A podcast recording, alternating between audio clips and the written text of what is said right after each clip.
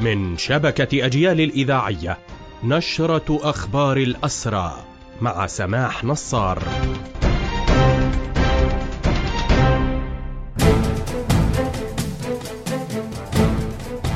أهلا ومرحبا بكم إلى هذا اللقاء.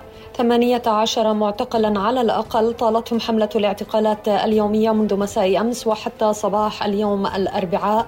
بينهم سيدتان من أريحة إضافة لأطفال وأسرى سابقين. تركزت الاعتقالات في الخليل وقلقيلية وتوزعت على أريحة ونابلس والقدس. ورام الله.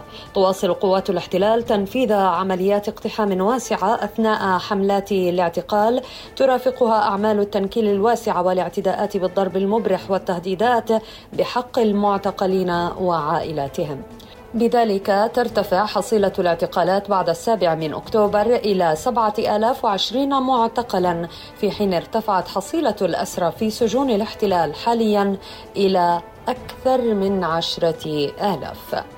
نواصل في أخبار هذه النشرة تشير تقديرات نادي الأسير إلى أن بين المعتقلين منذ السابع من أكتوبر حوالي 220 سيدة وكذلك 420 أو 440 من الأطفال وإلى جانبهم 3490 قرار اعتقال إداري.